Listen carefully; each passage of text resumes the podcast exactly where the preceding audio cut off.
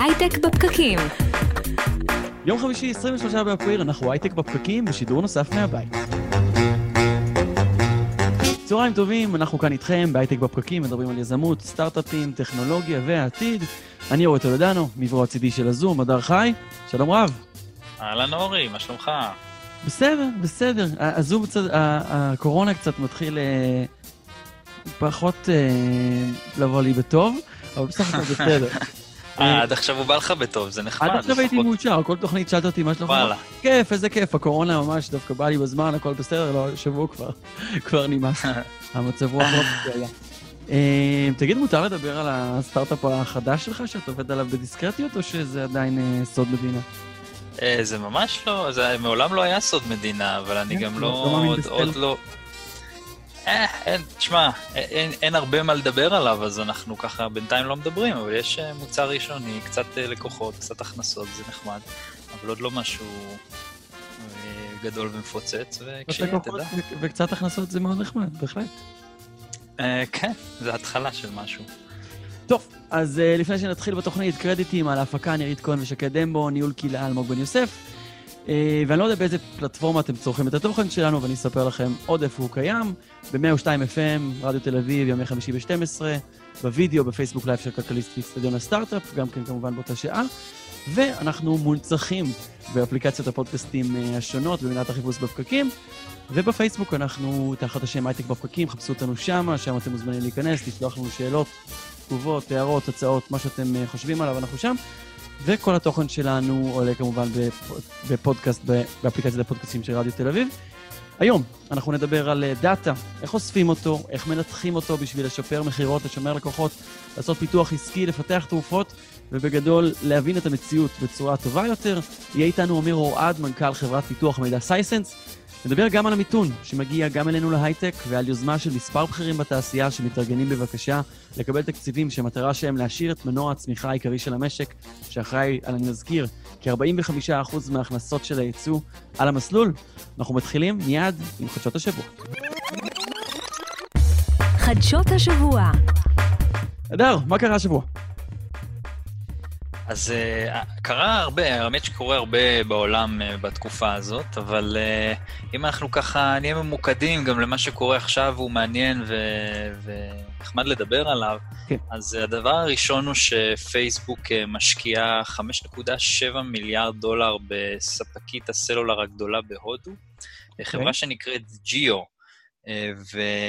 ונראה שהמהלך הזה בעצם מיועד כדי לתת לפייסבוק איזושהי דריסת רגל נרחבת באסיה, היא בעצם פחות חזקה באסיה, כמו שאנחנו יודעים, וזאת הרכישה הגדולה ביותר שלה, של מניות מיעוט. וואלה. ויש הרבה סיבות שפייסבוק יכולה להתעניין בחברה כמו ג'יו, וביניהן זה שהיא מייצרת סמארטפונים, ויש לה שירותי סטרימינג, וחיבור לאינטרנט, ושירות תשלומים, דיברנו על ליברה לא מזמן, והכי מעניין, שירות קניות מקוון, שהוא מהווה תחרות ישירה לאמזון, ומקבל גב מרשת הקמעונאות הגדולה ביותר בהודו. פליפקארט? עוד פרט? לא, לא, זה לא השם שלהם, משהו עם R. צריך להגיד שיש קרב ענקיות... ריליינס, ריטייל, זה השם שלהם. אז יש גם פליפקארט שוולמרט לפני איזה זמן. נכון, נכון. בקרב ענקיות שם בכל התחום של אונליין ריטייל, ובכלל יש איזושהי הרגשה שהענקיות גילו את הודו לפני איזה שנה, שנתיים, עם ג'ף בזוס שמביע עניין מוגבר. נראה לי טוב להודים את התחרות הזו. כן, אני בטוח, תחרות זה תמיד טוב לצרכנים, והודו שוק ענק, שוק ענק, שוק מאוד מעניין, אני בטוח, וגם כניסה לאסיה. אולי גם כחלק ממחשבה להגדיל את היוזר ברשת החברתית של פייסבוק, אני בטוח. להשתיק את התשתית של האינטרנט, כן.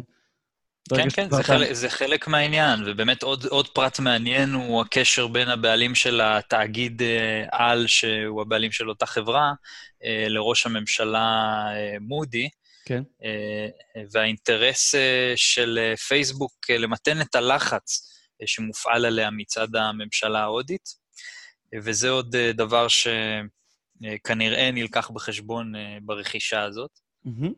כל זה בעצם מסתכם להרבה מאוד כסף שהיא משקיעה שם, ויהיה מעניין יפה מאוד. אז חדשנות בכיוון הודו, אנחנו מצפים. מה עוד קרה השבוע? אז דבר נוסף זה שהאום הוציא דוח שצפון קוריאה השתמשה בהאקרים כדי לגנוב מיליארדים ברחבי העולם, ואנחנו מכירים כל מיני האשמות לגבי צפון קוריאה, אנחנו אף פעם לא ראינו גורם רשמי כמו כאן, שמתייחס באופן רשמי לעבירות ממש פליליות. מן היה ידוע שהם עושים את זה, פשוט אנחנו שמחים שהאום נזכרו גם להכריז על זה בצורה רשמית. נכון, כנראה הם היו צריכים ראיות מאוד מוצקות לסיפור הזה. אבל אתם בטח, חלק מהמאזינים שלנו זוכרים את הפריצה לסוני ב-2014, שסוני עשו סרט פרודיה על קים ג'ונג און, הם לא אהבו את זה, והם גנבו סרטים, והם פרסמו תכתובות פרטיות, וגרמו להפסדים מאוד גדולים. בתגובה אני מזכיר, ארצות הברית די קיבלו להם את האינטרנט לזה יומיים. כן, נכון. ופריצה גדולה נוספת הייתה הפצה של נוסקה שנקראה, אם אני לא טועה, WannaCry, ב-2017, והיא גם גרמה להפסדים של עשרות מיליארדי דולרים. אז בעצם צפון קוריאה, כן, היו לה הרבה בעיות, הרבה גנבות, הרבה עבירות פליליות, כנראה גם אחלה דרך להכניס כסף זר כשיש עליך כל כך הרבה סנקציות. לא תופעה מיוחדת לצפון קוריאה, בכלל שיש הבדלי הכנסות כל כך גדולים ברחבי העולם, אז אפשר לנצל גם את העולם המקוון בשביל להרוויח בצורה שהיא לא לגיטימית, וזה לא משהו מיוחד לצפון קוריאה, היינו רואים את זה גם באפריקה, עם המיילים המפורסמים שהגיעו מניגריה שזכית במיליארד דולרים, רק תקליק פה ופה ופה. כן, שמה זה באמת נפוץ, וזה שראיתי אותך נכנס לאתר כזה או אחר, ויש לי צילום וידאו שלך, ויש כאלה, כנראה שיש כאלה שנופלים בזה, אם זה כל כך רץ חזק שם באפריקה, באנגלית קלוקלת כזאת. כן. והידיעה האחרונה שלנו, לא רק קיצוץ בשכר ובהטבות, גל הפיטורים מגיע להייטק, אז קצב פיטורי עובדים גובר, ואנחנו... יש נתונים ממש עד כמה? אני מעריך שיש נתונים, אני לא מחזיק בהם, אבל מדובר בחברות שחלקן מפטרות 10% מכוח האדם שלהם, זה כמויות משמעותיות. כן. וזה אומר שאנחנו לא רואים כבר רק קיצוצים, אלא פיטורים של חברות סטארט-אפ שמתמודדות עם המשבר, וזה ספציפית מתמודדות עם המשבר, כי פחות, אתה יודע, תמיד יש פיטורים של עובדים, אבל כשאתה רואה פיטורים יותר מסיביים, בדרך כלל שגם באופן מוצהר הם קוראים בצל המשבר, בגלל המשבר הזה, אז כבר אנחנו מבינים יש פה בעיה, ואני מקווה מאוד שזה לא תחילתה של מגמה משמעותית, שזה ישתנה. כן. יש מנטליות של מיתון. אני אסביר למה אני מתכוון. הדברים שהם לא הכרחיים, אנשים לא מוצאים עליהם כסף. ברגע שאנשים לא מוציאים כסף, הדברים שהם רק על מה שהוא בייסיק, כן, אז נכון. ככה כל המשק מצטמצם משרות כמו יוצר פודקאסטים שכמותי, פתאום לאנשים זה לא נראה כמו הדבר ההכרחי שהם צריכים, אז אני בהחלט מרגיש את זה גם על בשרי. וזו המנטליות הזו של המיתון, שהכל פורח ויפה, אז יש עבודה לכולם, ושהכל לא פורח ולא יפה, אז ההבדל הוא משמעותי של 25% אבטלה, שאנחנו לצערנו חווים. כן, אני מסכים איתך. התחושה הכללית היא שאתה לא, אין לך עכשיו... כסף לפלז'ר, גם מי שמרוויח והכל בסדר ולא, העבודה שלו לא ניזוקה בשום צורה, עדיין אתה... אין אווירה של להוציא כסף. כן, אין אווירה של להוציא כסף, אין אווירה של חופשות, אין אווירה של... והדבר הזה בטוח יעט הכלכלה, בסופו של דבר העולמית. כבר מת. כן. אם אתם, ההכנסה שלכם לא נפגעת, אנחנו קוראים לכם לחשוב על עסק קטן שאולי נמצא לידכם ו... לעשות פודקאסט. לדוגמה, לדוגמה אחת, כן, ולנסות לתמוך. זה בסדר, אני לא מפרסם את עצמי, אני מפרסם אותך. אז כל עוד זה, וזה בסדר. טוב, חדשות נוספות? זהו, אנחנו סיימנו עם חדשות השבוע לשבוע הזה. יהיו עוד חדשות הלאה. תודה, אדר חי, ג'ינגל קצר, ואנחנו חוזרים לשיחה מרתקת עם מנכ"ל סייסנס, אמיר אורעד, על איך להשתמש בדאטה כדי להבין כל מיני דברים מגניבים, וגם איך אפשר להשתמש בו באסטרטגיית היציאה מהקורונה. ג'ינגל וחוזרים. הייטק בפקקים. הייטק בפרקים, חזרנו, אנחנו מזמינים אתכם לחפש אותנו באפליקציות הפודקאסטים, 102 FM, הייטק בפקקים, חפשו בפקקים, אנחנו מחכים לכם בכל אפליקציית פודקאסטים שקיימת. חזרנו ואנחנו עם אמיר אורעד, מנכ"ל סייסנס העולמית, ואנחנו נדבר על מידע ואיך הוא, כמה שהוא חשוב במיוחד בימי קורונה. יש איזשהו שיפט מאוד גדול בכל הנושא של מידע בשנים האחרונות. אם אנחנו מדברים לפני 5 שנים, הייתה איזושהי הרגשה של פייסבוק וגוגל אוספים מלא מידע, אבל גם לא יודעים לנתח אותו מספיק טוב, ועכשיו זה לגמרי ההפך, ומי שלא משתמש בניתוחי מידע, הוא עושה משהו שהוא כנראה קצת לא נכון. אמיר, שלום. אהלן. מצידו השני של האטלנטי.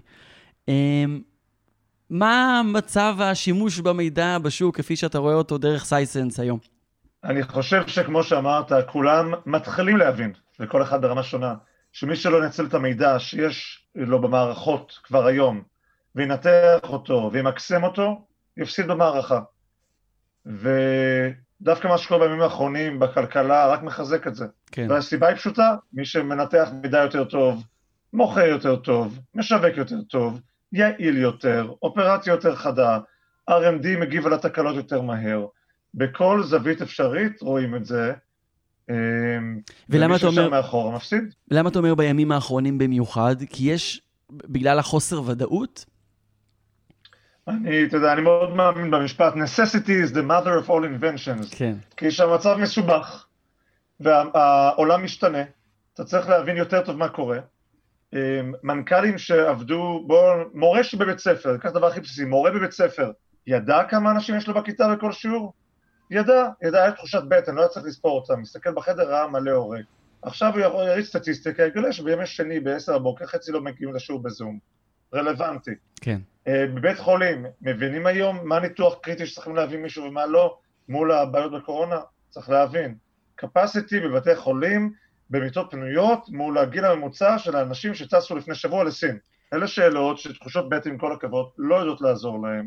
גם יש הרבה אי-ודאות סביב תחושות בטן, אתה יודע, עכשיו שבעצם הגעת למין מצב שאתה לא מכיר אותו בכלל. נכון, זה למה צריך להשתמש במידע? כי המידע יותר מדויק מתחושות בטן, והמרחק הזה גדל וגדל ככל שהעולם משתנה מהר. אם אתה צומח מהר, צריך להשתמש בהמון מידע, ראו פייסבוק, גוגל, נטפליקס, לא היו יכולים לעשות את זה עם בני אדם. אם אתה מתכווץ מהר, צריך להשתמש בהרבה מאוד מידע, כי העולם משתנה. אם הלקוחות שלך השתנו, צריך להשתמש בהרבה מאוד מידע. אתה עכשיו חדר כושר, סגור, חודשיים, הולך לפתוח אותו, כמה אנשים להביא לחדר כושר? סתם שאלה הכי בסיסית, כמה דרכים? 1, 8, 20. באיזה שעות לפתוח את החדר כושר? אתה לא יכול להשתמש על תחושות הבטן.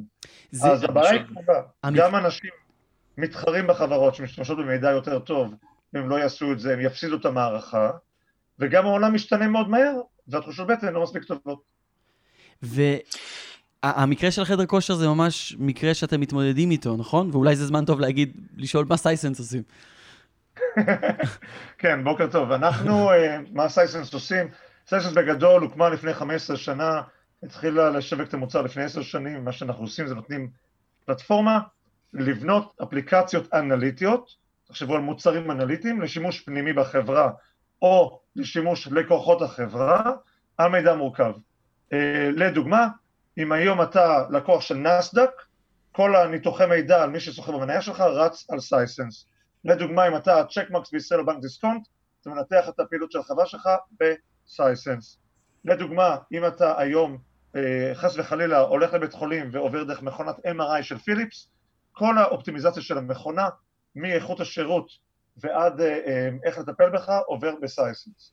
זה מה שאנחנו עושים, מעל 2,000 לקוחות, מעל $100 מיליון הכנסות, אני יושב בניו יורק, חברה מבוססת, 6 בישראל, 6 בארצות הברית ו6 מפוזר בעולם. שאתם בעצם מוכרים white label של ניתוח מידע בעצם מאלף עד תף?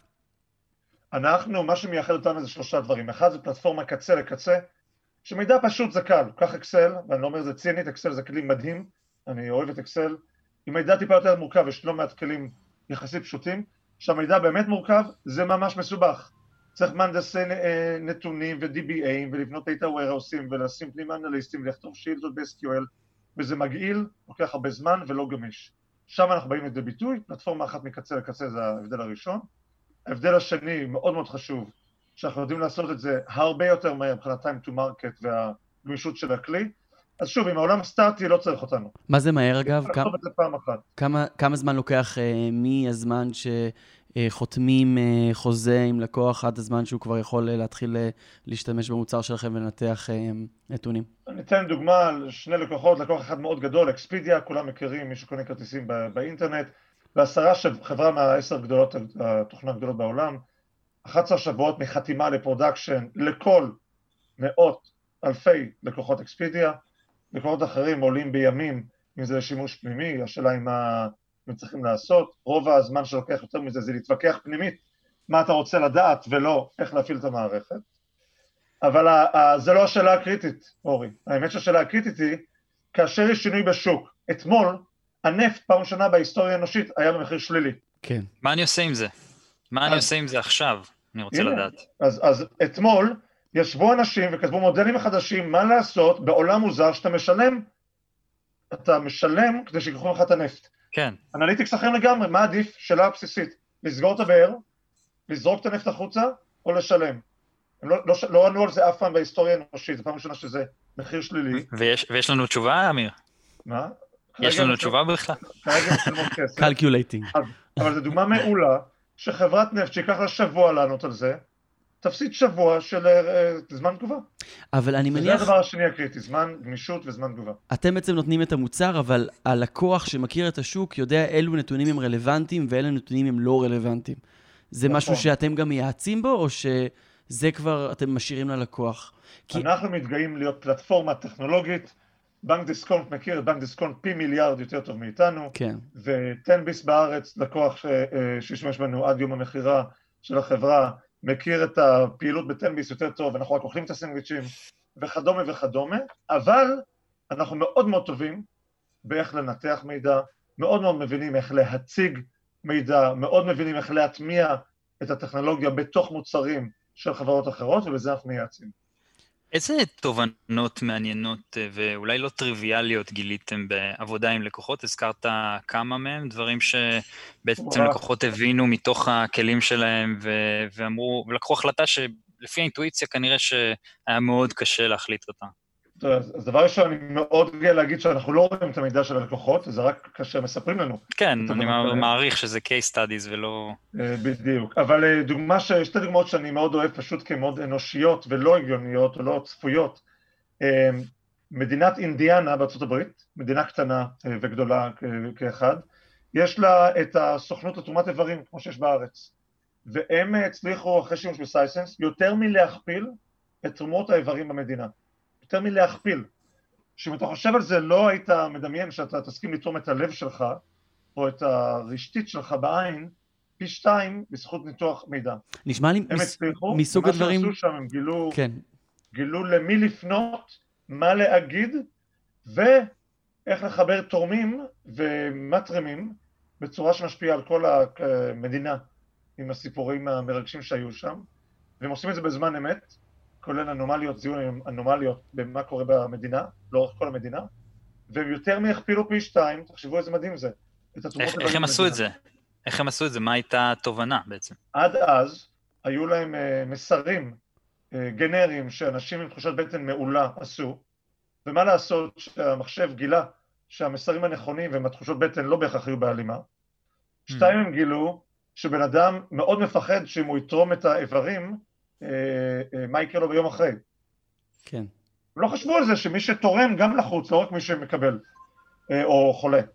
והם התחילו בפעילות לעזור לאנשים פוסט לאחר תרומת האיברים, בזאת סייסנס, ולהתאים את התורמים והנתרמים, ועוד שלל פעולות, אבל תרומת האיברים יותר מהוכפלה.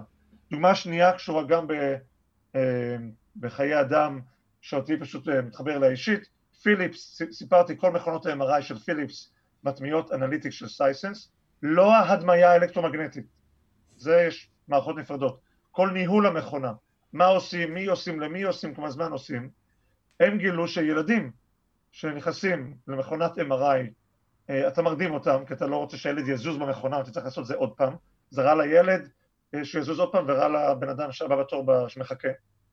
והם גילו אחרי הרבה מאוד אנליטיקס, שאפשר להוריד, והם הורידו ב-80% את ההרדמות הלא קריטיות לילדים, אם מחברים בין הטכנאי המקומי, מבנים מי הטכנאי, יש כאלה שטובים עם ילדים, כאלה שלא טובים עם ילדים, גיל הילד, מחלת הילד, מיליון פרמטרים שלכאורה לא מתחברים, וזה הייחוד של סייסנס, אמרנו מידע מורכב, מה זה מידע מורכב? הרבה מאוד ממדים שונים שמחברים ביחד, הורידו ב-80% את תרומות האיברים. אז זו דוגמה השנייה, והדוגמה האחרונה שמייצגת כמעט חצי מהפעילות שלנו, אנשים היום מטמיעים אנליזיס במוצרים שלהם, ומגלים שאנשים קונים יותר את המוצרים האלה, ומשתמשים יותר. אנשים קונים יותר מכונות של פיליפס, בזכות האנליטיק שבה MRI. אנשים היום, אחת מהסיבות שהם עוברים לעבוד בנאסדאק, זה אנליטיקס שסייסנס, או שנותנים דרך סייסנס. אקספידיה ראתה עלייה בסביבות רצון של הלקוחות, בזכות השימוש במוצר. אז העולם מבין היום, וזה לא היה טריוויאלי בכלל, שהלקוחות מצפים לאנליטיקס מתוחכם במוצר, ומתגמלים אותך בשימוש יתר וקניית יתר. ואיזה דאטה לדעתך מייצר הכי הרבה אינסייטים בעלי ערך? איזה דאטה צריך לאסוף בתיעדוף יותר גבוה בעיניך? זו שאלה מעולה, ועצם השאלה מעיד על הבלבול בשוק. אנשים דיברו על מידע גדול, ביג דאטה. זה לא הדבר הכי חשוב, זה טעות אדירה. אבל הדבר הכי חשוב זה וייד דאטה, זה לא איזה דאטה, אלא כמה סוגי דאטה שונים. מה עדיף? לדעת שכל הלקוחות שלך מה הגובה שלהם, או לדעת על חצי מהלקוחות שלך מה הגובה שלהם, מה הטעם שלהם, מה הם אוהבים לעשות בשעת ופנאי, מי החברים שלהם. ברור, אינטואיטיבית, שהשני עדיף מהראשון. הדבר היה מאוד מסובך בעבר לחבר הרבה מאוד מימדים שונים של מידע, על מכונת MRI, על רכב, על התקפת סייבר, על חדר בית מלון, אבל רוחב הדאטה, כמה סוגים שונים שאתה מחבר, הרבה יותר מניב תובנות. זאת אומרת, התמונה הרחבה בעצם, והעומק של הדאטה הוא הרבה יותר חשוב מהגודל של המדגם, מה שנקרא. כמה שיותר דאטה פוינטס. מהגודל של הדאטה. חד משמעית, ותחשוב סתם, הגרף עם מימד אחד מול שני מימדים. ברור ששני מימדים יותר מעניין מאחד. כן, נכון. אני חושב שזה מאוד טבעי לאסוף דאטה על תחום של מחירות, על תחום של user satisfaction, אבל מה עם תחומים כמו רפואה? זה גם תחומים, לדוגמה, שאתם רואים את עצמכם משתלבים? במיוחד עכשיו שאלת מוכוונת קורונה.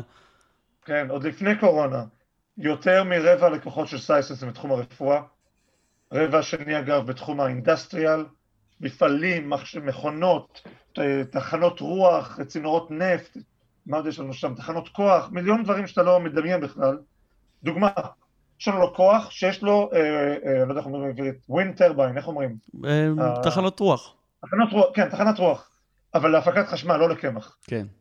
תחנות רוח, שאלה הכי פשוטה בעולם, מתי להחליף, זה נקרא בלייד, את הכנף. בגודל של אינסופי, הבליידים האלה, כן. שאלה הכי בסיסית, מתי מחליפים?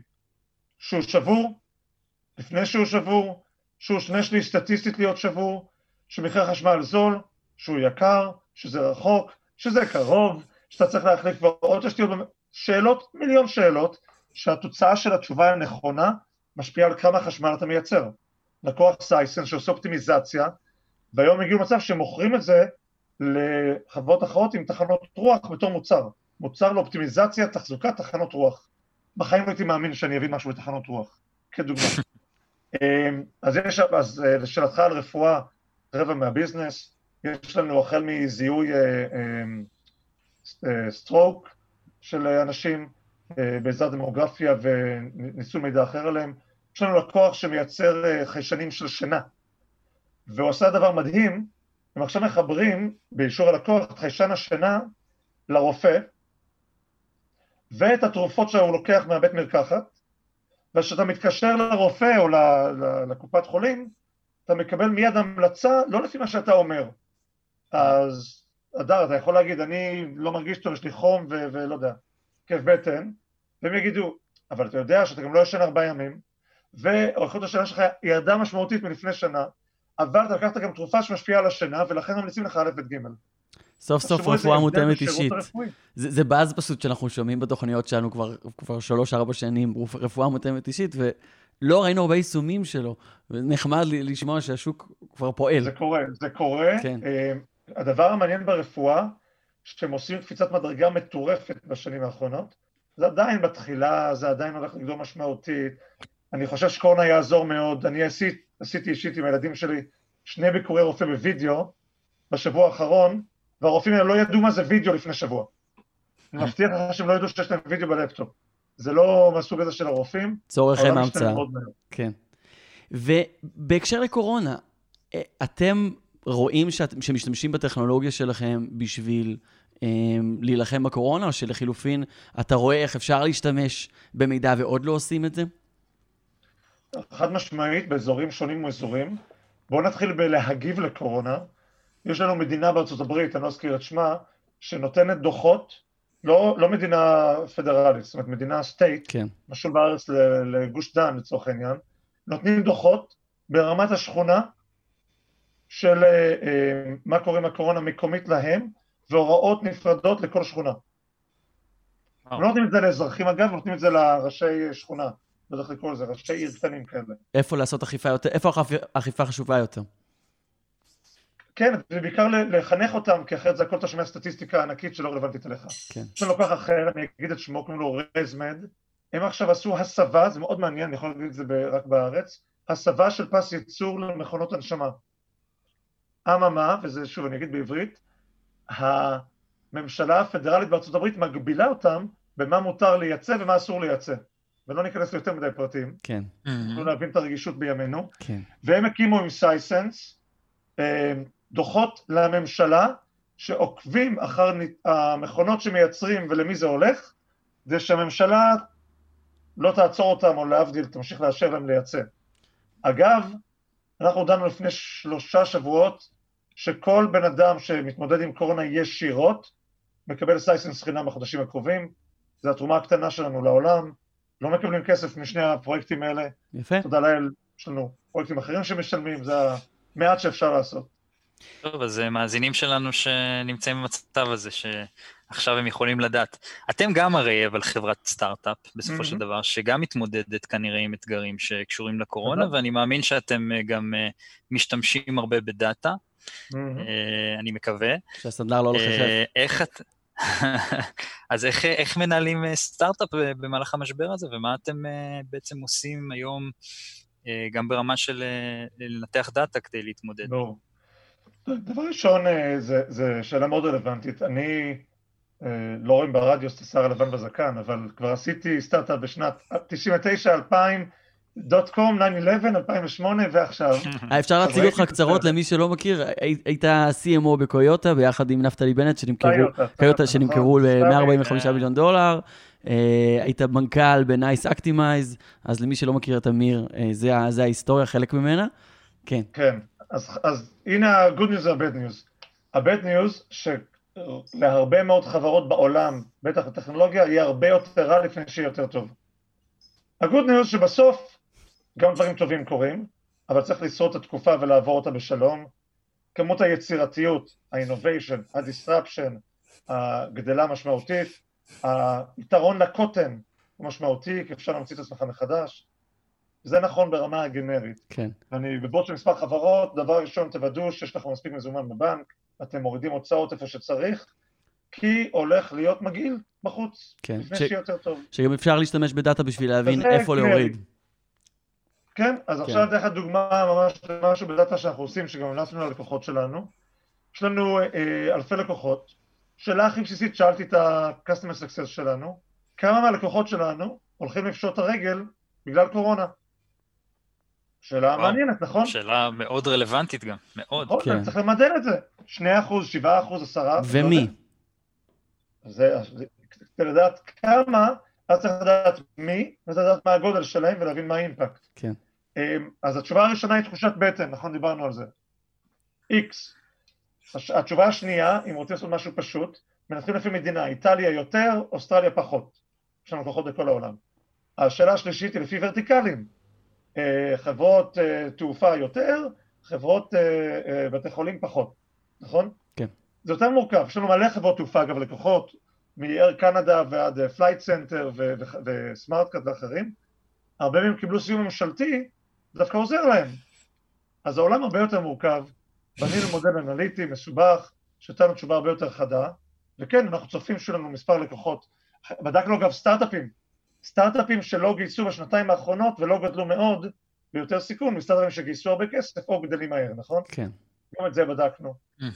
אז זה דוגמה לשימוש בדאטה, שעוזר לי להבין כמה אני מעלה וכמה אני מוריד את ההוצאות, כי יש לי אזורים שגידול מהיר, לדוגמה תעשיית הגיימינג, דיברנו על זה גדלה מאוד מהר עכשיו, כל הזום, חברת הווידאו, ובלו ג'ינס, חברת הווידאו, שנים לקוחות שלי גדלים מהר, אז יש לנו אזורים שגדלים מהר, ואזורים שהולכים לקטון, צריך לנתח את זה.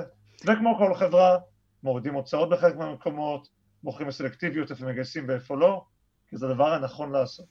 אפשר, בשביל המאזינים שלנו, שאולי חרדים שהם עוד לא משתמשים במידע, אולי לסייג את זה קצת, אני בטוח שהרי אתם לא משתמשים בדאטה להכל, שיש החלטות קטנות שאתם אומרים, לא שווה לי עכשיו לעשות סקר שוק ולהביא פרמטרים, ולהתחיל לנתח את זה ברמה גבוהה. אתה מדבר הרבה על אינטואיציה ומברך אותה, איפה אתם לא משתמשים? איפה אתה אומר, זה קטן מדי, זה שטויות, לא שווה לי את הזמן עכשיו להשקיע ולהתעסק בדאטה. או שאינטואיציה יש לה חשיבות גם בהחלטות גדולות. חד משמעית, אני אצטט את בייזוס, שידוע, אמר משהו מאוד מעניין, הוא אמר, rule number one באמזון, trust the data. rule number two, don't trust the data. אוקיי? אם הגאט שלך אומר משהו הפוך לגמרי, אל תלך בצורה עיוורת, אנחנו לא רובוטים. כן. אנחנו לא רובוטים. יש הבדל אדיר בין לעזור לבן אדם, להעשיר את קבלת החלטות שלו, לבין להחליף בני אדם. אני לא מאמין בלהחליף בני אדם, אני חושב ויש אגב חברות שמדברות על זה. אני חושב ש-AI יעשיר את ההחלטות של בני אדם, לא יחליף אותם. אני חושב שהרופא, שגם מסתכל לי בפנים, עדיין יש לו הרבה מאוד תרומה, מאשר למכונה שקוראת את הסריקה, והמורה שרואה את הילד שלי, יש לו תחושת בטן שמאוד תעזור לו, אבל בן אדם עם דאטה מול בן אדם בלי דאטה, בן אדם עם דאטה יהיה יותר בר יכולות. אנחנו משתמשים בדאטה בצורה כנראה קיצונית, כל שיחת טלפון שעושים לקוח מוקלטת, מנותחת ולומדים איך לעשות זה יותר טוב, אגב עובדים עם גונג, חברה ישראלית, גם לקוחה ואנחנו לקוחות שלהם, אנחנו משתמשים בדאטה לנתח גיוסים מוצלחים וכושלים, אבל דוגמה בגיוסים, בסוף בגיוסים חד משמעית, התחושות של אנשים שמראיינים את הבן אדם, מנתח כל אלגוריתם, חד משמעית. אמיר, אני מבקש ממך רגע להציל את העולם, איפה אפשר להשתמש בדאטה ועוד לא משתמשים בו במאבק נגד קורונה? איזה מודלים, שבתור מי שמתעסק הרבה בדאטה ואיך להשתמש בו, מה עוד לא עשו? או מה התחילו לעשות ולא מספיק עושים? הבעיה בקורונה היא בעיה מאוד מעניינת, היא בעיה שמוכרת בעולם הדאטה בתור garbage in, garbage out. אתה יכול לשים מודל מדהים, מדהים, באמת, המודל הכי טוב בעולם, אבל אם המידע שההנחות יסוד, או המידע שנכנס אליו לא נכונות, מה שיצא ממנו לא נכון. קורונה תופסת את העולם המאוד מתקדם הזה, עם החסיים למטה בכמה מקומות. יש 2 שאלות בסיסיות, שלוש שאלות, כמה חולים, כמה מדביקים, וכמה מתים. נשמע פשוט, נכון? כמה חולים זה אפשר לספור, כמה מדביקים אפשר למדוד, וכמה מתים אפשר לספור. אממה, אף אחד לא יודע כמה חולים, לא כמה מדביקים ולא כמה מתים. אז אני מעורב עם לא מעט גופים שמתעסקים בזה, המודלים הם יחסית טובים אם אתה יודע לענות על השאלות האלה. היום מבינים יותר טוב כמה מדביקים, אבל לפי אנשים שמראים סימנים. בדיוק. הבעיה היא שהם מערכים היום כבר, שמדביקים הרבה יותר אנשים שלא מראים סימנים, הדרך היחידה למדוד את זה עם הרבה מאוד בדיקות, שיעשו סמפלינג חזק, ויגלו מי חולה ולא מראה סימנים. זו בעיה ראשונה. בעיה שנייה, כמה אנשים מתים, מסתבר שאנחנו מודדים היום, אנחנו טועים פעמיים. אנשים שנהרגים, נמדדים רק כאלה, שידעת שאתם חולים בקורונה, נכון? כן. ויש אנשים שהם לא יודעים, שהם לא יודעים שהם חולים בקורונה, ומתים מסימני הלוואי, שהם דוחות של האקונומיסט באיטליה, בניו יורק, אנחנו רואים עלייה בהתקפי לב ודברים אחרים, שהיא חד משמעית כנראה קשורה לקורונה. והבעיה השלישית, כמה אנשים חולים ברגע נתון, לא יודעים מה הסינים אמרו או לא אמרו את האמת, לא יודעים מה קורה אחרי זה. אז זו דוגמה מעולה, שעד שלא נדע יותר טוב את הדברים האלה, החלטות יהיו מוגבלות, כן יודעים שזה אקספוננציאלי באופן יחסי, כן יודעים שצריכים להקטין את הקרב, כן יודעים שמיטות בבתי חולים מוגבלת, אבל עדיין. אז ודאי שמי שמתעסק בדאטה רוצה עוד דאטה ועוד בדיקות, זה בטוח, וגם להבין בקריטריונים יותר מדויקים מי נפטר מקורונה ומי לא, אבל בינתיים עם הנתונים שיש לנו מה כן אפשר לעשות. לא, הדבר שעושים ואפשר לעשות בצורה מאוד חדה זה לפלח. דובר מקודם על הדוגמה של פיליפס וה-MRI. היה מאוד קל להרדים את כל הילדים, חבר'ה. מאוד קל, בוא נרדים את כל הילדים, ואז נשים אותם במכונה והכל יעבור. זה לא טוב לילד, לא טוב למכונה, באמת לא טוב למכונה, כי אתה לא מנצל אותו מספיק, לא טוב לבית חולים, לא טוב להורים של הילד, כולם מפסידים. כן. על אותו משקל הבידוד. כן, אגב, משקל הבידוד, או אפילו תחשבו על השיווק. אתה מראה את אותה מודעה לכל אנשים בעולם, הפסקנו את זה לפני 10 שנים. נכון. נכון? אז הדבר הכי ברור זה לפלח, לפלח אוכלוסיות, לפלח שכונות, לפלח מפעלים, לפלח בניינים, לפלח.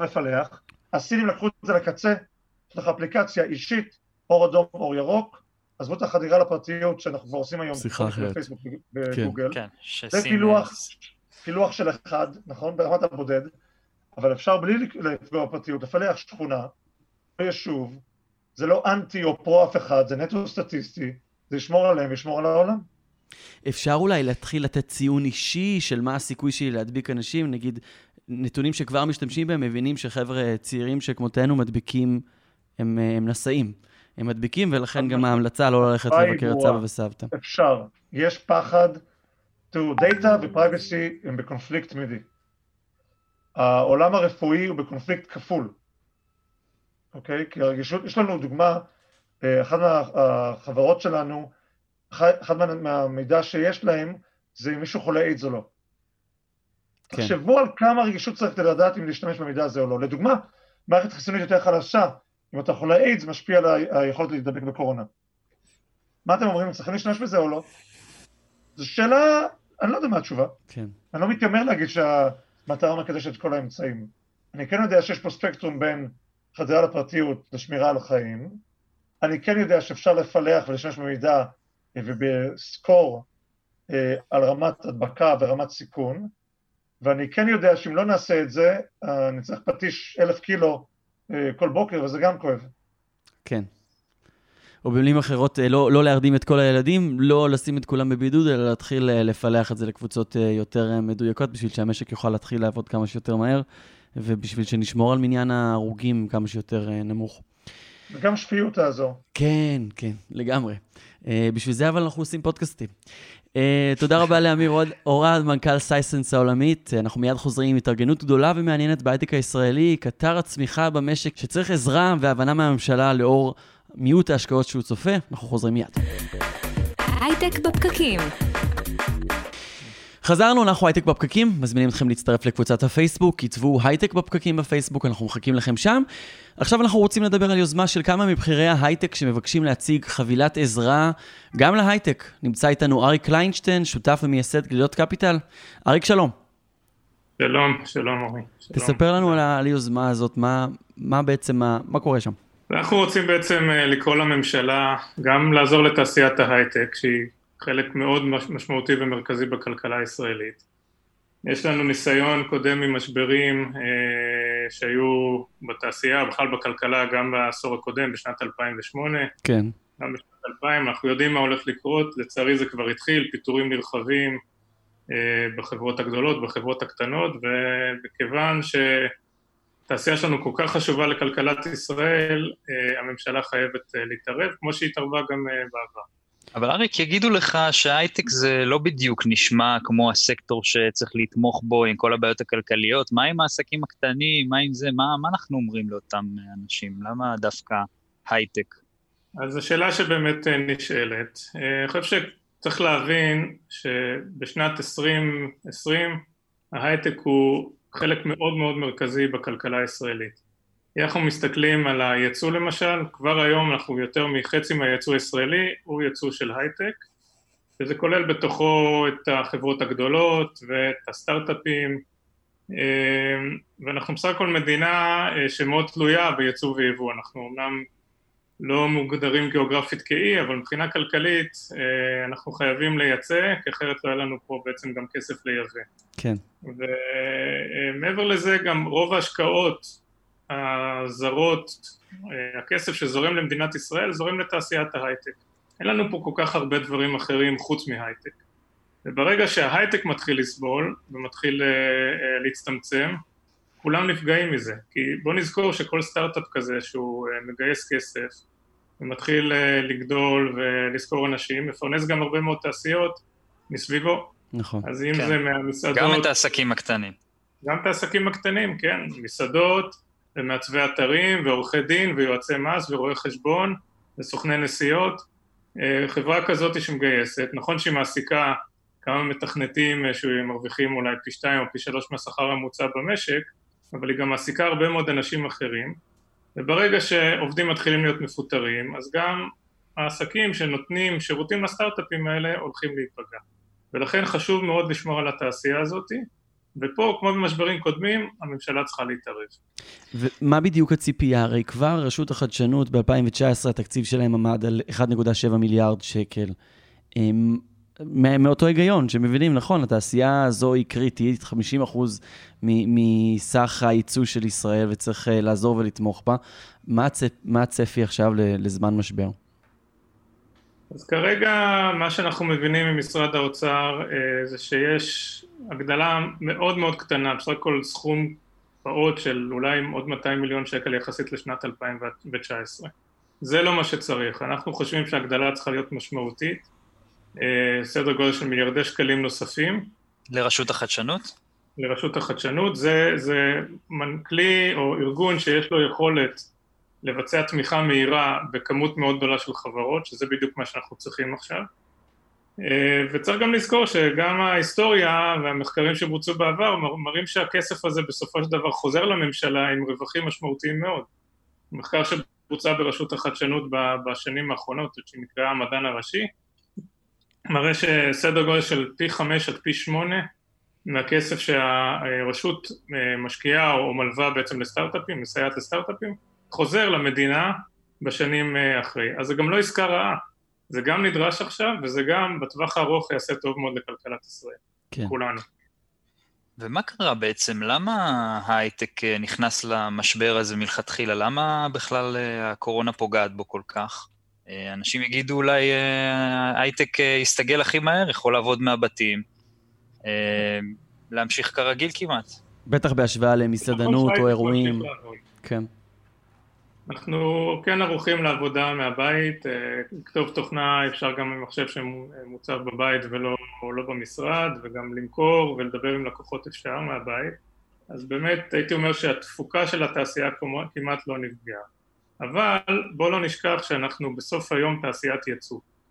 הסטארט-אפים אין להם שוק מקומי, וזה משהו שהוא מאוד מיוחד לישראל, אנחנו מדינה קטנה, יש פה הרבה מאוד סטארט-אפים, השוק פה קטן, ולכן 99% או 100% בעצם בפועל מהמחירות של החברות הצעירות או חברות ההייטק מיועד לחול.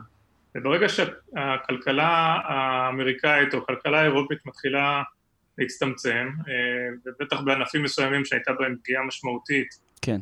לדוגמה תעופה, תיירות וכן הלאה, אז הם מפסיקים לקנות או מצמצמים את הרכישות שלהם, וזה פוגע ישירות בחברות הסטארט-אפ.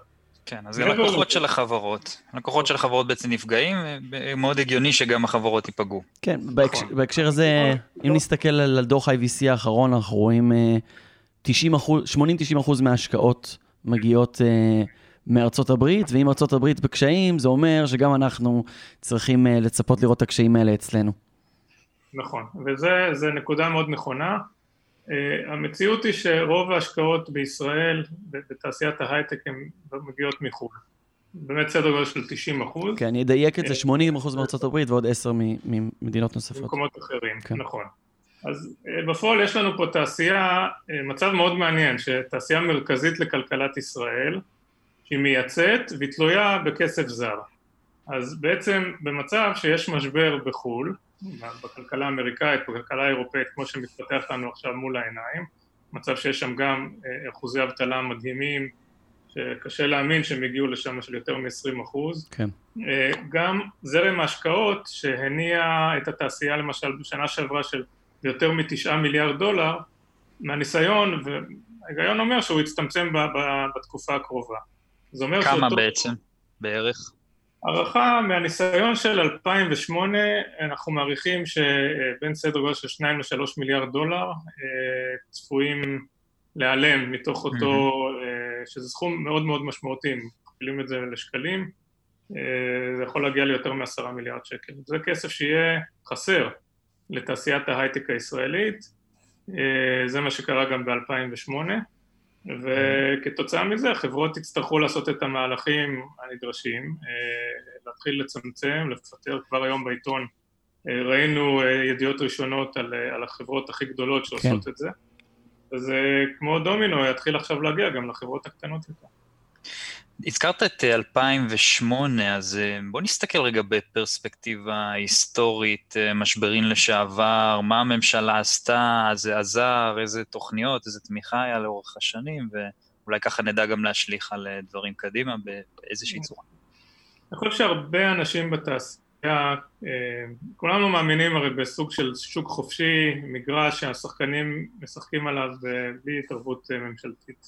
ואולי עוצמתה של תעשיית ההייטק הישראלי שהיא באמת נדרשת הרבה פחות למעורבות ממשלתית ביום יום. כן. אנחנו מגייסים בחול, אנחנו מייצאים לחול, אבל המציאות וגם ההיסטוריה מראה שבתקופות משבר יש לפעילות מעורבות ממשלתית חשיבות מאוד מאוד גדולה. ואם נלך באמת אחורה לתחילת שנות ה-90, מדינת ישראל הייתה אז במצוקה, כי עלו לפה כמות עצומה של עולים מברית המועצות לשעבר, היה צריך להקים פה תעשייה, כדי לנצל את היכולות הטכנולוגיות והמדעיות של העולים החדשים, ותוכנית יוזמה מפורסמת יצאה לדרך, שבעצם אם היא לא הייתה אז, יכול להיות שתעשיית ההייטק הישראלית לא הייתה נראית כמו שהיא נראית היום. כל הקרנות שקיימות היום, הסטארט-אפים, כולנו נהנים בעצם מהפירות של אותה תוכנית מאוד חכמה, שבסופו של דבר גם לא עלתה למדינה כלום, כי מה שהמדינה עשתה אז היא באה ואמרה למשקיעים, בואו תשקיעו ואני אחסה לכם את ההפסדים במידה ויהיו כאלה. אבל ב-92, 93, זה היה זמן מצוין להשקיע, כי אז באמת התחיל להתרומם הגל של שנות ה-90, שאחר כך באמת הביא לזה שישראל עלתה על מפת ההייטק העולמית. דוגמה נוספת, זה המשבר של 2008, משבר מאוד קשה וחמור בארצות הברית, כלכלה האמריקאית נכנסה למיתון, זרם ההשקעות התייבש, וממשלת ישראל הבינה שבלי השקעות לתעשיית ההייטק, הכלכלה הישראלית תהיה בבעיה, והיא יזמה תוכנית, אז מי שיזם אותה זה מנכ"ל משרד האוצר בזמנו, חיים שני, ובא ואמר, משקיעים מוסדיים, בואו תשקיעו בקרנות הון סיכון, ובמידה ותפסידו, אנחנו נפצה אתכם. גם התוכנית הזאת הזרימה מאות מיליוני שקלים לתוך התעשייה, ובסופו של דבר המדינה לא שילמה אפילו שקל אחד, היא הקרנות שקיבלו את המימון הזה בשנת 2011 ו-12, בסך הכל היה עשור מצוין, והם הרוויחו, והממשלה לא נדרשה בעצם. זאת אומרת, זה בעצם, צריך להדגיש את זה, הכסף הזה בעצם יכול לחזור למדינה, ברגע שאתה משקיע את הכסף, יש סבירות גבוהה מאוד, שהכסף לא רק יחזור, אלא גם יחזיר את עצמו בריבית דריבית. לגמרי, אני חושב שזה בדיוק מה שקורה פה, זה גם מחקר שכבר בוצע, ואנחנו רואים את התוצאות, זה מה שקרה בעבר, וזה כאן יקרה בעתיד. מיידית, הרי הכסף הזה, רובו השימוש שלו זה תשלום משכורות. המיסים במדינת ישראל הם גבוהים, ומיידית חלק מהכסף הזה חוזר דרך המיסים שנגבים מהשכר, מס הכנסה, ביטוח לאומי וכן הלאה לקופת המדינה. מעבר לזה, הכסף הזה הוא סוג של מאיץ לתהליך של בנייה של חברה, שהחברה תמשיך לגייס כסף, וגם אז הכסף הנוסף יממן להרחבת הפעילות, שגם ממנו המדינה גובה מיסים. ובחלק מהחברות, נכון, לא בכולם, אבל בחלקם, כשהחברה נמכרת, אז היא מחזירה את הכסף, לפעמים היא מכפיל מסוים, גם כן לקופת המדינה. וזה בהחלט עובד. במקומות שהמדינה נותנת הבטחת תשואה או מכסה לפסדים, גם פה הניסיון מראה שהמדינה לא הצטרכה בסופו של דבר להעביר את הכסף הזה. כל מה שאנחנו צריכים זה סיוע לתקופה הזאת של המשבר. לאיכשהו יעבור, כבר הצורך הזה ייעלם. ואיך אתם מתמודדים עם ביקורת? לדוגמה, איתן אבריאל כתב בדמרקר ביקורת ממש נגד המהלך הזה, שהוא אומר, אל תחזקו את החזקים, תחזקו את החלשים, ומי שהאזין לרעיון הזה עד כה, אני מקווה שהצלחנו להבהיר מה ההיגיון ביוזמה הזו, אבל ברמה של הביקורת הציבורית, איך אתם מתכננים ואיך אתם עונים לה? הכסף הזה, הוא לא מיועד להשאיר את מנהלי קרנות ההון סיכון. הוא מיועד לתמיכה בסטארט-אפים, שרשות החדשנות נותנת כסף, הוא לא עובר דרך קרן ההון סיכון. הוא מיועד ישירות לחברה, ואולי התדמית פה של חברות הסטארט-אפ, חברות עשירות, שהעובדים שלהם אוכלים סושי 3 פעמים ביום, היא לא לגמרי מדויקת. רוב החברות האלה הן חברות שחיות מיום ליום, הן חיות מגיוס לגיוס, הן נאבקות כל הזמן. כמה גדול זה גם עסקים קטנים, בסופו של דבר. כל דבר לגמרי, הם עסקים קטנים, הם מעסיקים מתחילת הדרך כמה עובדים בודדים, ואחר כך הם צומחים לכמה עשרות עובדים, והם נאבקים יום יום על הקיום שלהם, ושהם לא מצליחים במכה אחת, 20 או 30 או 100 עובדים יכולים ללכת הביתה, ולצערנו זה גם כן קורה. לא סתם לתעשייה הזאת יש לה את המאפיין הזה של הסיכון, שלא קיים בתעשיות אחרות. אז התמונה שלפעמים מצטיירת פה, של הג'יפים הנוצצים מהרצליה פיתוח, היא תמונה מעוותת, חבל לי שהיא משוקפת בצורה אותי בתקשורת. הדבר הנכון הוא שלכולם, כל עסק במדינת ישראל, בסופו של דבר מרוויח מתעשיית ההייטק, ואנחנו צריכים לשמור עליה. כן. בוא נניח שאין רגע סיוע ממשלתי. איזה תסריטים יכולים לקרות? למשל, חברה שאולי הייתה יכולה להיות מלאנוקס או צ'ק פוינט הבא תקווה מול מתחרים אמריקאים שהם מקבלים את המימון הזה למשל.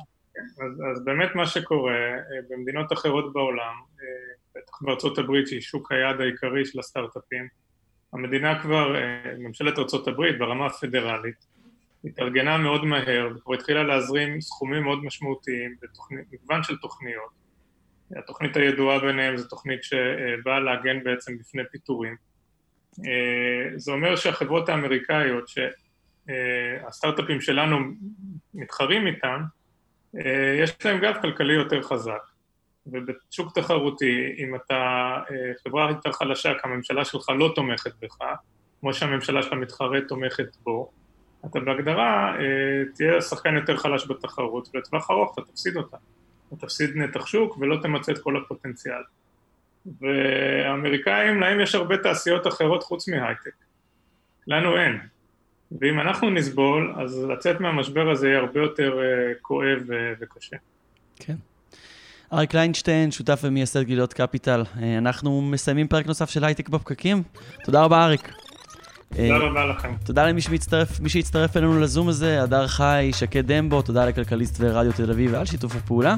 תודה לכם שהאזנתם לנו, מקווים שאתם מאזינים לנו תוך כדי העבודה או תוך כדי עבודות הבית, ושאתם לא יוצאים מהבית אם זה לא ממש הכרחי. אם הצטרפתם רק בסוף, אל דאגה, תוכלו לשמוע את השידור בכל אפליקציות הפודקאסטים, אפליקציית רדיו תל אביב, ספוטיפיי, סאונד קלאוד, אי-טיונס וכל השאר, חפשו בפקקים, אנחנו כבר נעלה. אם אתם אוהבים, אתם מוזמנים גם לעקוב, וככה תקבלו עדכונים בכל הפרקים שעולים. אנחנו הייטק בפקקים, אני אורי טולידאנו, תודה לכם על ההאזנה. ביי ביי. הייטק בפקקים.